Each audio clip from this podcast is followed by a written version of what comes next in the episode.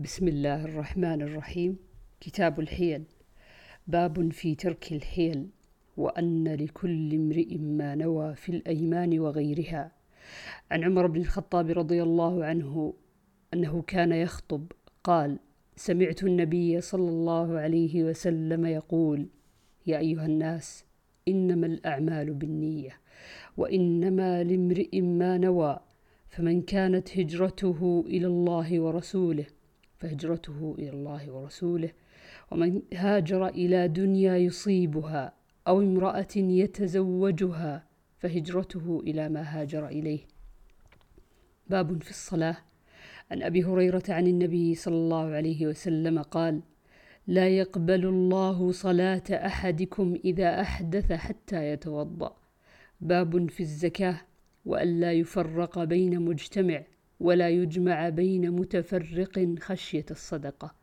عن أنس أن أبا بكر كتب له فريضة الصدقة التي فرض رسول الله صلى الله عليه وسلم ولا يجمع بين متفرق ولا يفرق بين مجتمع خشية الصدق خشية الصدقة.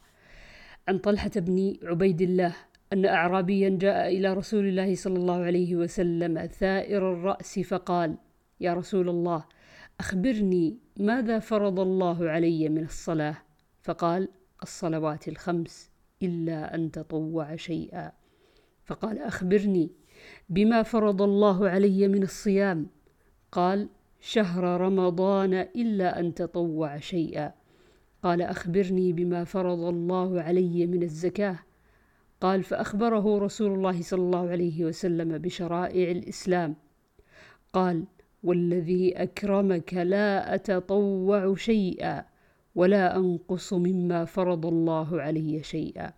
فقال رسول الله صلى الله عليه وسلم أفلح إن صدق أو أدخل الجنة إن صدق.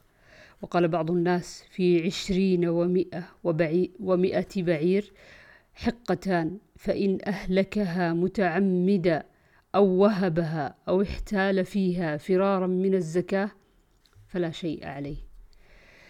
عن أبي هريرة رضي الله عنه قال قال رسول الله صلى الله عليه وسلم يكون كنز أحدكم يوم القيامة شجاعا أقرع يفر منه صاحبه ويطلبه ويقول أنا كنزك.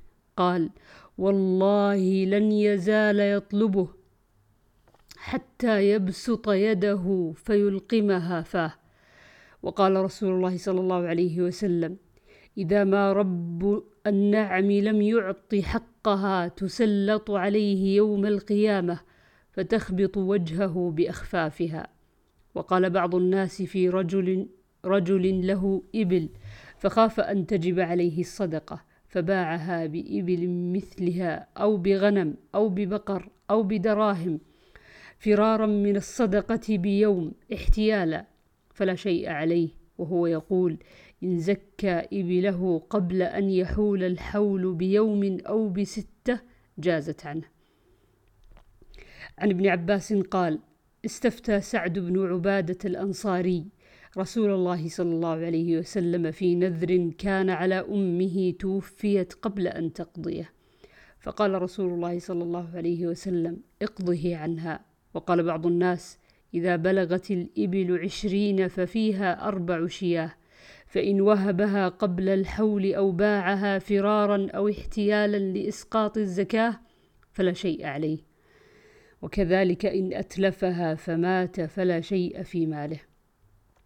باب الحيلة في النكاح. عن عبد الله رضي الله عنه أن رسول الله صلى الله عليه وسلم نهى عن, الش... عن الشغار.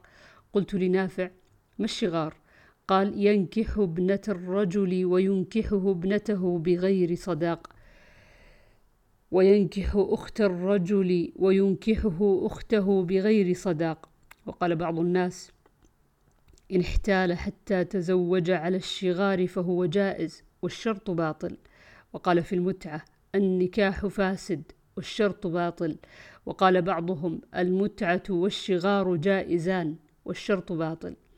عن علي رضي الله عنه أنه قيل له إن ابن عباس لا يرى بمتعة النساء بأسا.